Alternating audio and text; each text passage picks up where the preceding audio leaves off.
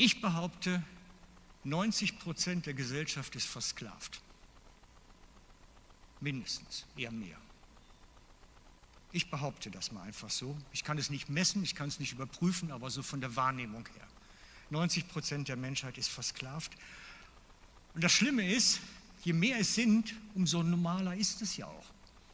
Das Leben ist doch normal so. So, so finden wir uns doch im Normalen, das geht ja allen gleich, ebenso wieder. Wir würden das vielleicht niemals so formulieren. Also du gehst ja nicht zu deinem Nachbarn und sagst dem, hey, du bist ein versklavter Typ, komm mal da raus. Also der, der wird ja sagen, du hast jetzt einen Vogel, aber im Prinzip würde es das schon zutreffen. Aber der wird das überhaupt nicht so empfinden, niemals, weil er sagt, wieso? Alle meine Nachbarn leben doch so, wie ich lebe. Das ist doch völlig normal. Ich bin doch der Normale und du der Unnormale. Du bist doch ein schräger Typ, nicht ich. Man macht das so manchmal von der Masse abhängig, ne? so eine Massenbewegung. Es ist normal, weil das Leben so halt ist und weil es dazugehört. Und ich glaube auch so ein bisschen war das damals bei Mose auch so. Sie hatten sie, wie lange waren die in der Wüste? Wer weiß, ist zufällig so? About ungefähr, wie viele hundert Jahre waren die in der Wüste? Vier, äh, in der Sklaverei, in der Sklaverei. Etwa 400, ne? 400 Jahre. Rechne mal heute 400 Jahre zurück. Das wäre das Jahr 1623 ne, oder 23. Kann sich kein Mensch mehr daran erinnern. So weit weg. 1623 in die Wüste, in die, in die Sklaverei gekommen. In 400 Jahren wird das Schäbige, das Blöde zur Normalität. Das gehört dazu. Das ist unser Leben, unser Los, da müssen wir halt so mit umgehen. Aber sie haben sich schon darüber beklagt. Also es steht geschrieben, dass sie zu Gott gerufen haben und gesagt haben, es ist unerträglich hier. Mach irgendwas. Also sie hatten schon, änder was. Ich glaube, sie wären zufrieden gewesen, wenn Gott gesagt hätte, ich werde mal auf den Pharao einwirken, ihr kriegt jetzt einen freien Tag pro Woche. Ich glaube, das hätte ihnen schon gereicht. Wären sie ja ganz zufrieden gewesen. Oder vielleicht ein acht Stunden Arbeitstag. Auch cool. Hätten sie abends nach Hause gehen können, ich glaube, sie hätten sich damit arrangiert. Aber sie haben gerufen, Herr, hilf uns in der Not. Und was macht er? Was macht Gott? Er schickt Mose und sagt, sag ihnen, ich hole euch hier raus. Das war, ich glaube nicht, dass das gewesen ist, was sie wollten, weil das, das Böse war ja normal. Die Sklaverei war ja normal. Sie wollten einfach Erleichterung. Sie wollten Erleichterung. Und dann kommt Mose und bringt was ganz anderes. Er sagt ihnen, ich hole euch hier raus. Das ist ein bisschen wie heute. Die Leute schreien auch, oh Herr, hilf mir, mein Alltag, ich schaff's mein Leben nicht mehr, es ist viel zu viel, ich, ich komme nicht mehr durch, es überfordert mich alles. Hilf mir, ein bisschen weniger Sorgen um die Zukunft machen zu müssen, bisschen weniger Arbeit, weniger Stress mit den Kindern. Hilf mir in meinen Situationen. Und es ist ein bisschen wie bei über die Geschichte im Volk Israel, dann kommt nämlich Jesus und sagt, hey, ich will dich hier rausholen. Ich will dich da rausholen. Ich will nicht ein paar Punkte mal ändern, sondern ich will dich ganz rausholen aus dem, wo du drin steckst.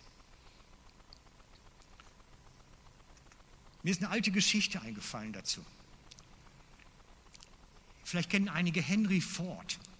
Henry Ford ist der Gründer der Ford Automobilwerke, Amerikaner seines Zeichen. Er baut als erster eine Fließbandproduktion für Automobile. Aber er hatte eigentlich was an, also die Menschen hatten eigentlich von ihm erwünscht, die in seinem Umfeld waren, sorgt dafür, dass, sie, dass wir schneller uns bewegen können, dass wir schneller von A nach B kommen, mobiler sind. Und sie hatten im, eigentlich im Hinterstübli, Herr, gib den Pferden gib lieber fort, mach einen Dünger oder an ihnen Pferdefutter, dass die Pferde schneller laufen. Und Ford sagt, nee, ich baue ein Automobil. Sie wollten, dass die Pferde schneller sind. Er baut ein Automobil. Und das ist ähnlich wie bei, beim Schreien des Volk Israel in der Wüste auch so. Sie haben geschrien, mach irgendwas, hilf uns, einen Tag frei die Woche, zwei Stunden weniger arbeiten am Tag, mehr Erleichterung. Und er schickt Mose. Und es ist ein bisschen so wie zu der Zeit von Jesus auch. Sie haben auch damals geschrien, Herr, erlöse uns von dem Herodes, dem Massenmörder, erlöse uns von den Römern, die uns besteuern bis zum Abwinke, von den Pharisäern, die sie religiösen Druck aufsetzen. Und er schickt ihn Jesus. Wieder nicht die passende Antwort irgendwie. Ne? Wir schauen uns das mal ein bisschen, bisschen genauer an. Wir schauen uns das ein bisschen genauer an. Wenn Gott eingreift, dann will er nicht eine kurzfristige Verbesserung der Situation. Nicht so ein bisschen Schräublein hier, Schräublein da, sondern er stellt das Leben dann auf den Kopf. Er macht wirklich was Neues. Und so steht geschrieben im Johannes 8, 36, wenn du mir das einmal an die Wand wirfst, nur wenn der Sohn euch frei macht, seid ihr wirklich frei. Oder man könnte auch sagen, nur wenn ich euch frei mache, sagt ja Jesus schließlich. Wenn ich euch frei mache, dann bezieht er sich auf sich selber. Und er hat es reingesprochen in eine Zeit, wo die Menschen sich ersehnt haben, von diesen blöden Römern frei zu werden. Es war die Zeit der Aufstände, die Zeit der, der, der, der Widerstände, dass ganze Gruppen sich da aufgelehnt haben. Und dann sagt Jesus, ich mache euch frei. Ich mache euch frei. Ich befreie euch. Und sie dachten im Kopf, der befreit uns jetzt von Herodes, der befreit uns von den Römern, der zieht auch den Pharisäern den letzten Zahn. Und irgendwie steht nach einem Absatz geschrieben, sie glaubten an ihn, sie vertrauten ihm, aber mit einer anderen Erwartung. Mit einer anderen Erwartung. Denn er wollte etwas anderes bringen.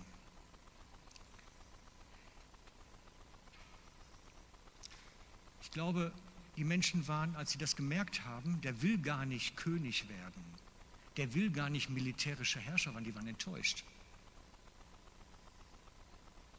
Sie waren enttäuscht. Ich glaube es schon so. Es ist ähnlich wie heute. Jetzt geh du mal zu deiner Nachbarin, die Probleme hat und die einfach mit dem Leben am Anschlag ist und sagt, hey, Jesus will dich freimachen. Sagt sie, ja, pff. Und, hilft mir das? Hat das Nutze? Hat das Praxis? Aber das ist das, was eigentlich die Antwort wäre. Denn Jesus meint eigentlich eine grundsätzlichere Befreiung. Er meint etwas viel Grundsätzlicheres. Er meint, du bist versklavt und du brauchst Befreiung aus deiner Sklaverei. Und dann wird Leben neu. Er setzt viel tiefer an, viel tiefer. Wir lesen mal Johannes 8, 34 bis 36, und zwar ist das eine Übersetzung, die ich aus dem Aramäischen genommen habe weicht etwas von der NGÜ ab. Jesus antwortete ihnen, ich sage euch eine Ewigkeitswahrheit. Jeder, der sündigt, ist ein Sklave in Ketten der Sünde. Ein Sklave gehört nur vorübergehend zur Familie, ein Sohn dagegen für immer.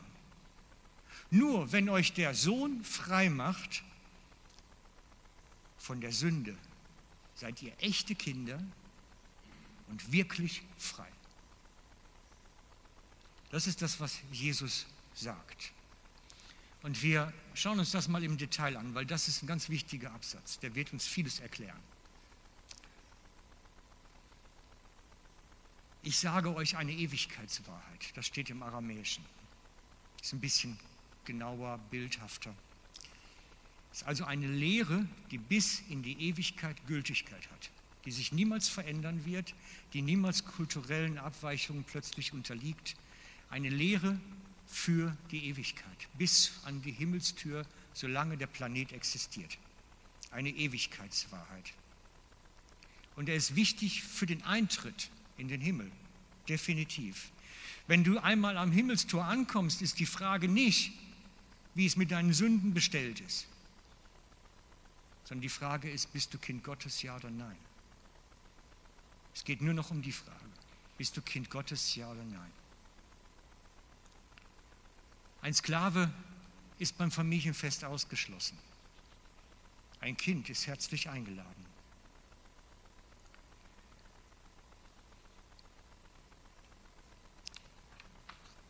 Und das gilt bis heute, für immer. Als Kind bist du dabei, als Sklave nicht. Du kannst viele Jahre in der Church sein, teilnehmen am Haus Gottes. Du kannst Lobpreis feiern, du kannst Bibel lesen, du kannst alles machen, was andere auch machen.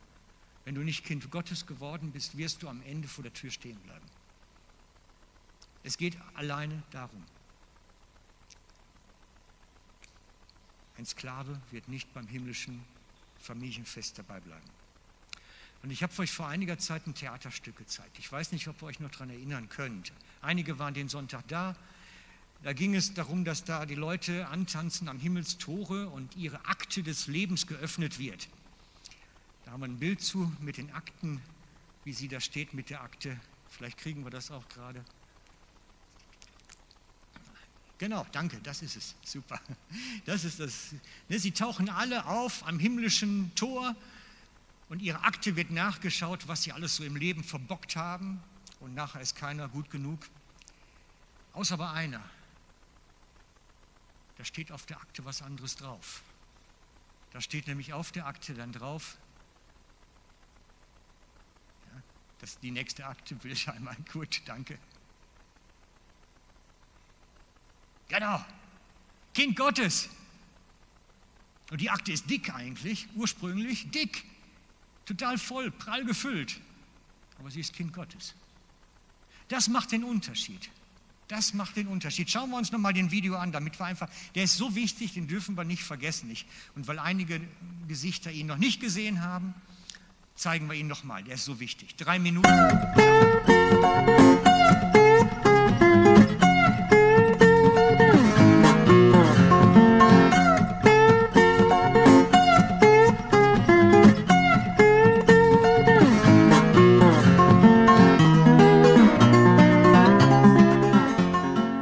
Der nächste bitte. Die Akte bitte. Ein bisschen lügen, ein bisschen stehlen. Und ein paar gute Taten. Ich habe versucht, ein gutes Leben zu leben. Dann schauen wir mal, wie gut.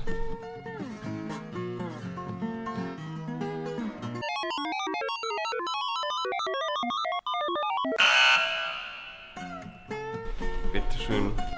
Hier entlang bitte. Der nächste bitte. Ihre Akte. Okay, ich gebe zu, ich habe viele schlechte Dinge getan. Ja, das sehe ich. Aber ich habe auch gute Dinge getan. Dinge, die die schlechten aufwiegen. Zum Beispiel habe ich einmal einen Test gemogelt. Aber dann habe ich geholfen, den Park vom Müll zu befreien. Da sollte sich doch ausgleichen, oder? Finden wir es heraus.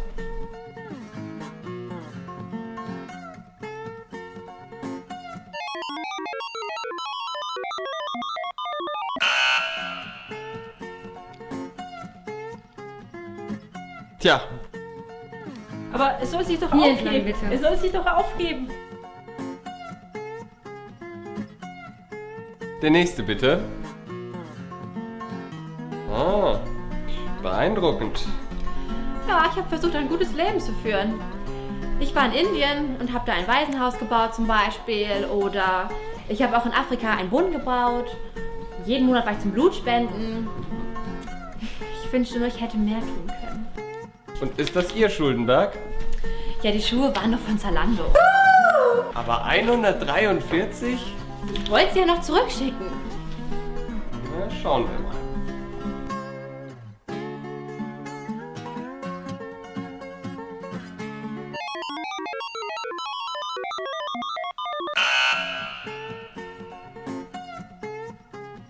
Aber Schuhe sind doch kein Verbrechen. Der nächste bitte. Meine Mutter geht in die Kirche. Ich wurde als Kind getauft. Sie nehmen auch Kreditkarten, oder? Der nächste bitte. Ihre Akte. Wow, da war jemand beschäftigt. Naja, bringen wir es hinter uns. Wow, ich wusste nicht, dass sie zu Ihnen gehört. Treten Sie bitte vor auf die Waage. Nein, nicht Sie. Er.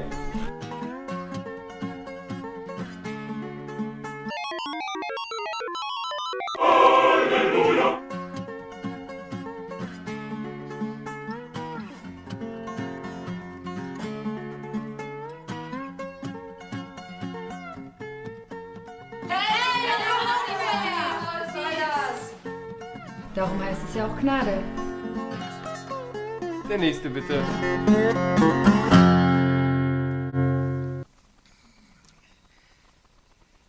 Ich liebe diesen Movie. Soll ich was vorlesen?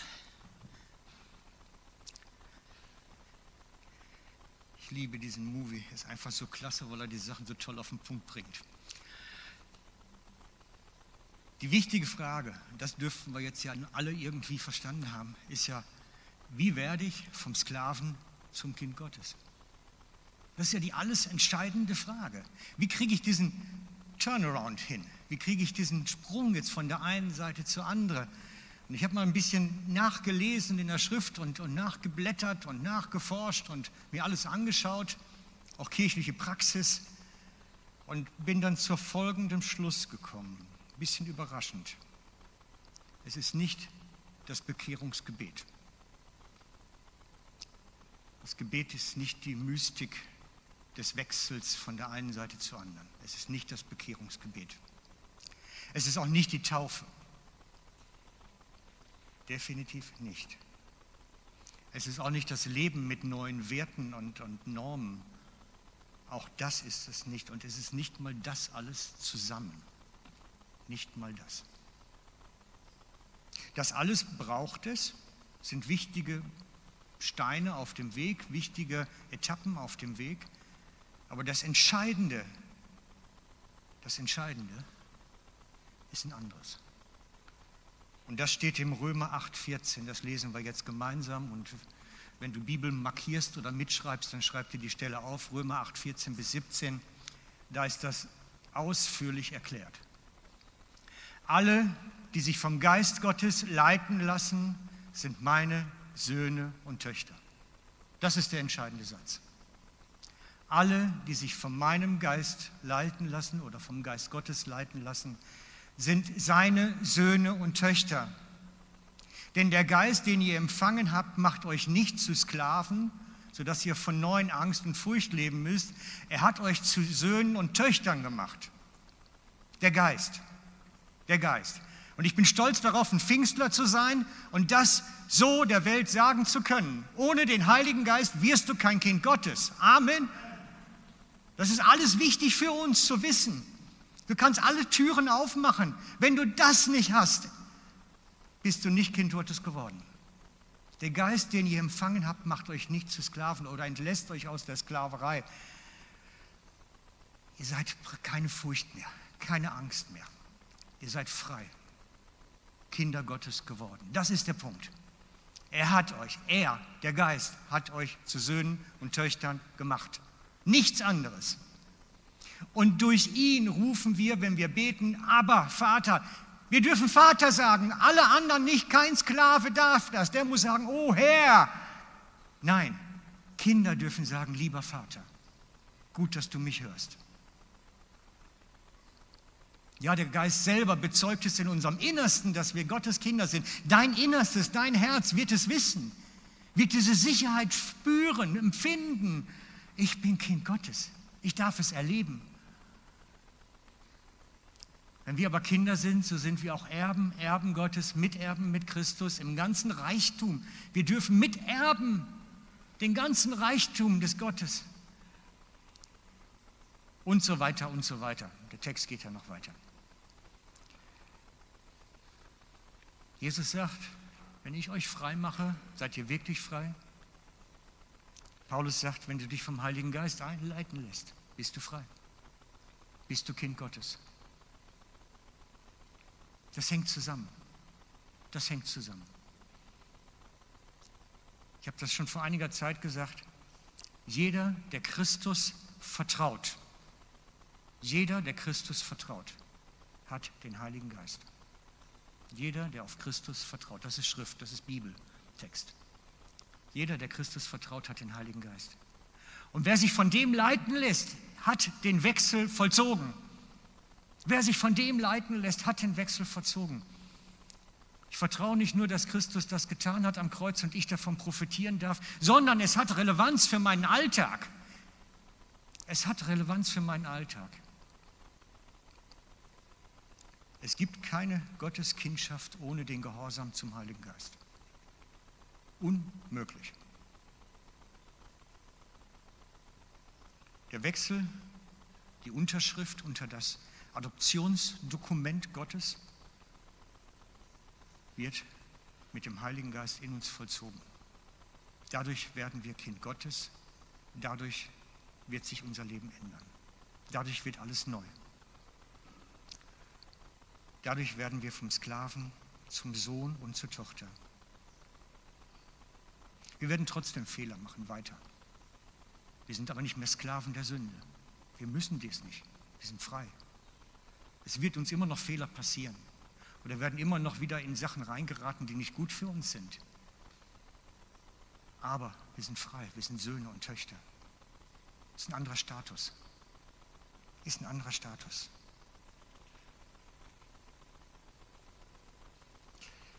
Und wir wollen nach dem leben, was Jesus uns vorgelebt hat.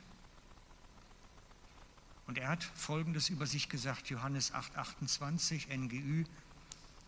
Er lässt mich nie allein, also der Vater lässt mich nie allein. Er spürt das durch den Heiligen Geist, er spürt das dadurch, nimmt das wahr. Er lässt mich nie allein, denn ich tue immer, was ihm gefällt oder vielmehr, was er möchte. Und er sagt ja auch an anderer Stelle, ich kann nur das tun, was ich den Vater tun sehe.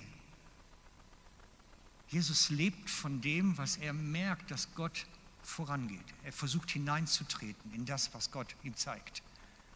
Er lebt mit dem Heiligen Geist. Und so sollen wir heute ein Leben führen, vom Heiligen Geist geleitet, damit diese Gotteskindschaft zum Ausdruck kommt, damit das Raum gewinnt in unserem Leben, dass unser Leben wirklich davon erfüllt wird, Unsere Lebensprämisse sollte genauso sein wie bei Jesus. Gott wird uns nicht allein lassen, weil wir immer tun, was er möchte. Weil wir immer tun, was er möchte. Manchmal ist das ein bisschen schwierig zu verstehen, was er möchte gerade, aber sein Wille höchste Priorität geben. Und ich bin froh, dass ich heute einen Gast hier bei uns habe aus alten Tagen. René, darf ich dich mal bitten, nach vorn zu kommen? Machen wir mal ein kleines Interview spontan oder halbwegs spontan.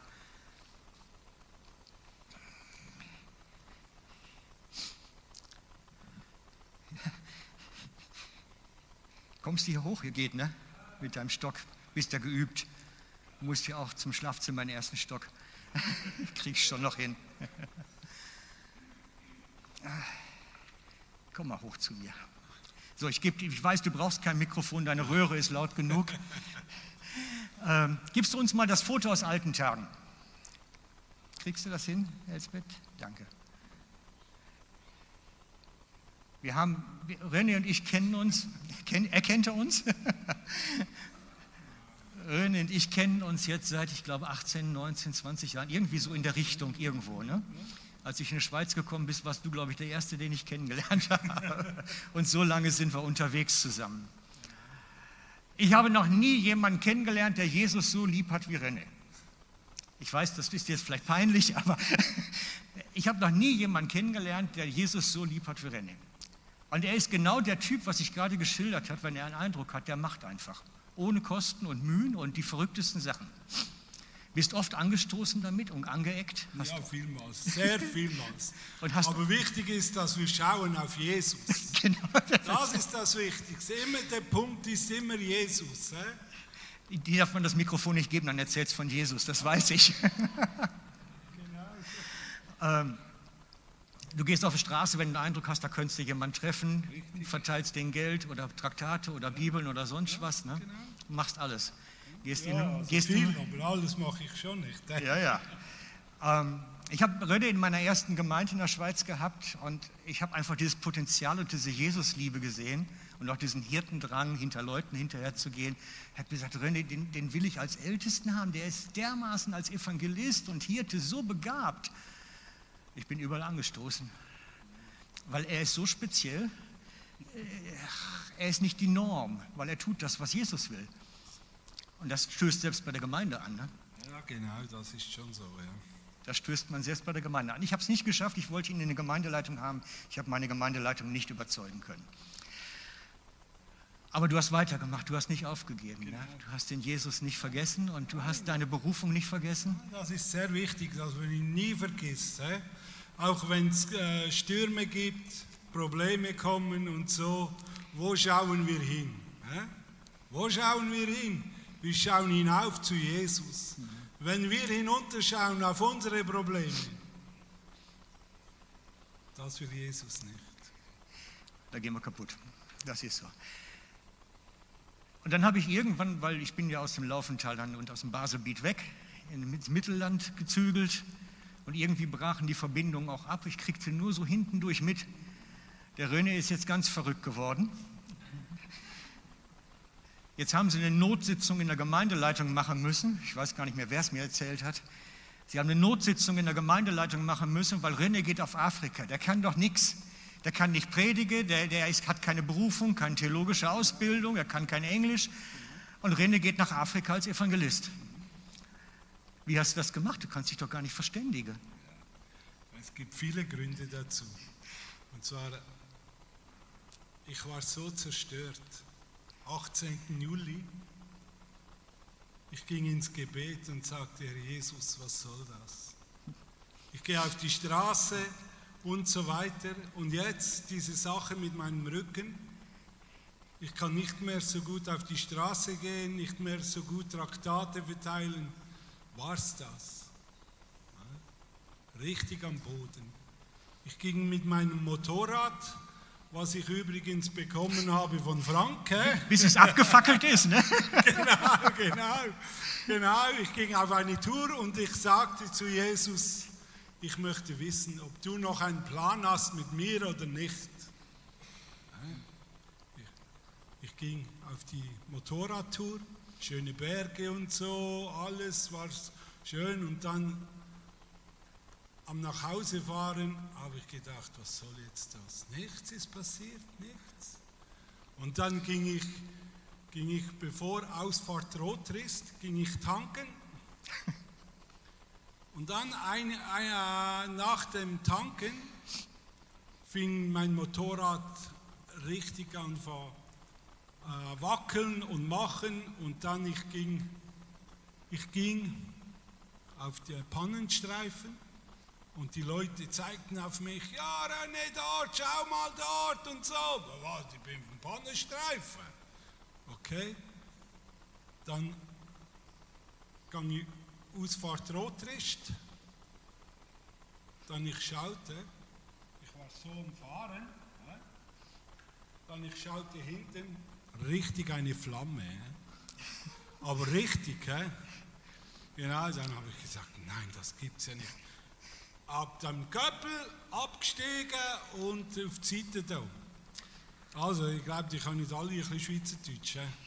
Geht, geht auch besser so. Also bin ich ab dem Köppel gestiegen, angegangen und dann äh, Polizei holen, Feuerwehrauto holen. Dann kommt äh, die, äh, eine Frau und hat gesagt, Herr Bohrer, der hat richtig Glück gehabt. Wenn ihr nicht wäret tanken, hat es Gas gebildet am Tank. Und dann hat es eine kleine äh, Explosion gegeben. Durch das, dass ich, äh, nicht, äh, durch das, dass ich voll tankt habe, hat es das nicht können geben. Und dann habe ich gewusst, Jesus hat einen Plan mit mir. Ist noch nicht fertig, genau. Das war der Plan, gewesen, ja? aber ich habe nicht gewusst, was für einen er hat. Aber ich weiß auch, was er einen Plan hat. Und dann bist du in Afrika gelandet, aber den Sprung musst du auch noch mal gerade kurz erzählen. Wie bist du nach Afrika gekommen? Ich meine, also, ich bin ein halbes Jahr später, hat mir jemand äh, per Facebook äh, mich kontaktiert, Afrikaner, ein Pastor dort. Und der Pastor hat gesagt, René, komm nach Afrika, das ist sehr gut, wir brauchen dich. Also, solche Anfragen gibt es täglich an Leute wie mich oder andere. Weil aus Asien, Afrika, die schreiben einen ständig an über die offiziellen Kanäle, weil sie denken, da ist einer, der hat ein bisschen Geld und ein bisschen Erfahrung, der kann uns supporten jetzt. Also du halt, und wir also, haben, ich sage immer, ich antworte nicht drauf, aber du hast geantwortet. Ja, genau. Ich habe gesagt, also gut, ich komme auf Afrika, ist kein Problem und so weiter. Also, aber äh, meine Frau hat nicht so viel Freude gehabt dem. Genau. Und, äh, aber ich habe zu ihnen gesagt, «Schau, der, Herr hat einen Weg und wohin müssen wir schauen, wo schauen wir an?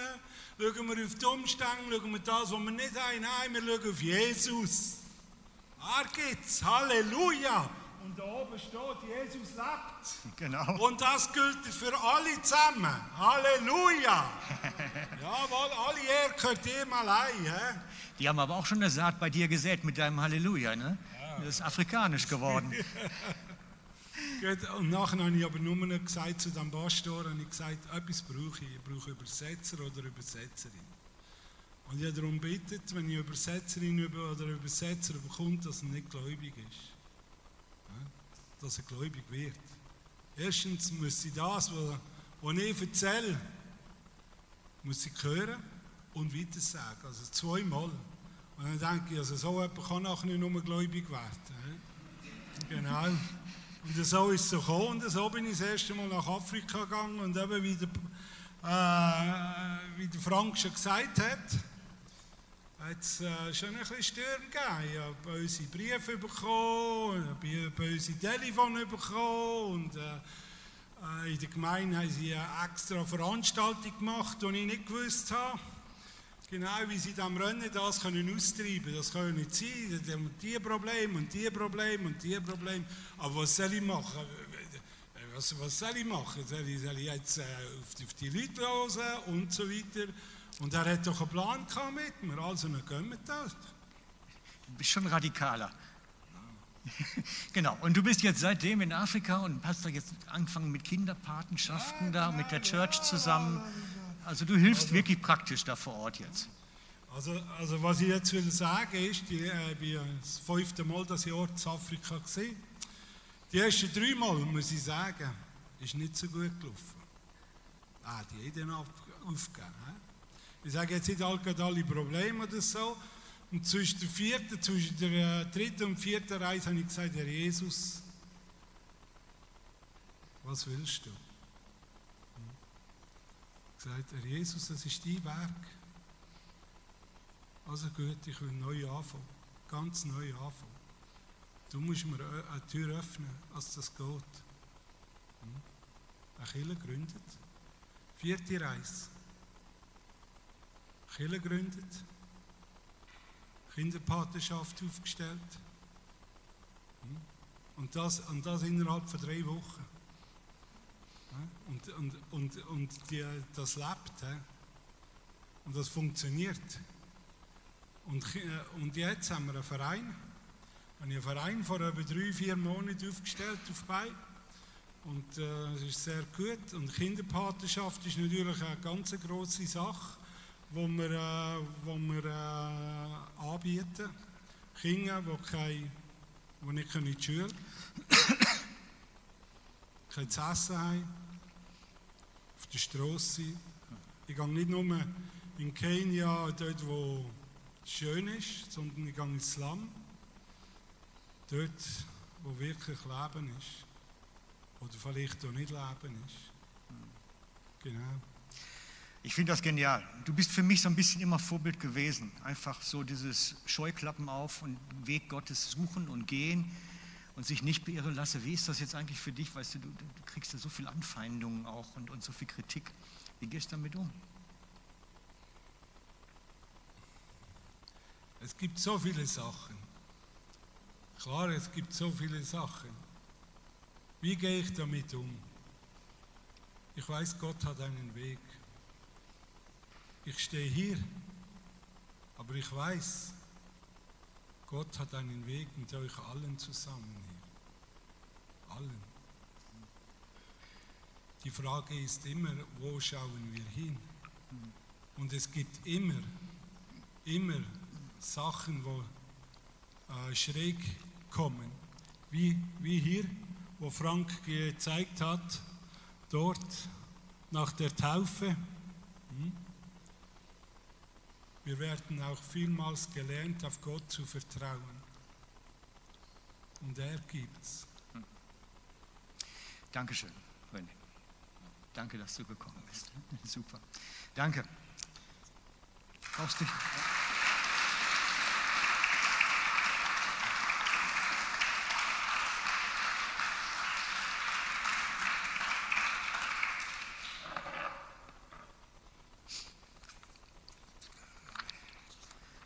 Ich möchte einfach noch mal kurz den Raster von heute zusammenfassen, dass wir das wirklich so strukturiert mit nach Hause nehmen können.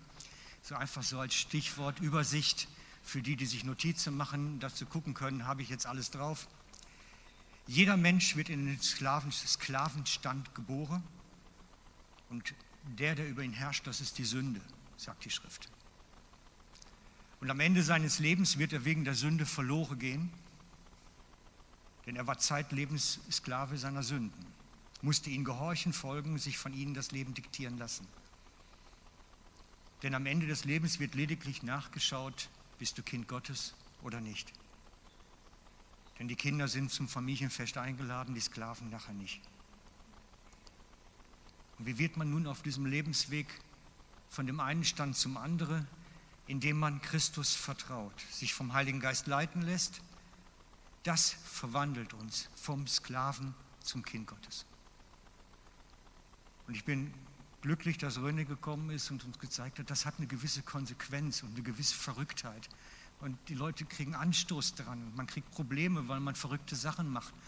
Und ich, ich bin ihm dankbar, dass er uns auch ein bisschen von seinen Umständen erzählt hat. Denn da kriegst du von der Gemeindeleitung einen auf den Schnüssel, wenn du plötzlich anfängst, selber als Missionar durch die Gegend zu ziehen. Du bist ja nicht berufen. Nicht, der, der, keiner hat dann irgendwie eine Salbung über dich ausgesprochen. Aber er sagt, ich habe eine Berufung, ich gehe. Super. Wer Kind Gottes werden will, wer möchte, dass Gott die Adoptionspapiere bereitstellt, der muss sagen, ich will da raus. Damit beginnt es. Das ist praktisch das allererste. Die Israelis hatten damals in Ägypten auch die Möglichkeit zu sagen, oh, wir wollen lieber weiter Steine brennen. Lass uns mal ruhig hier.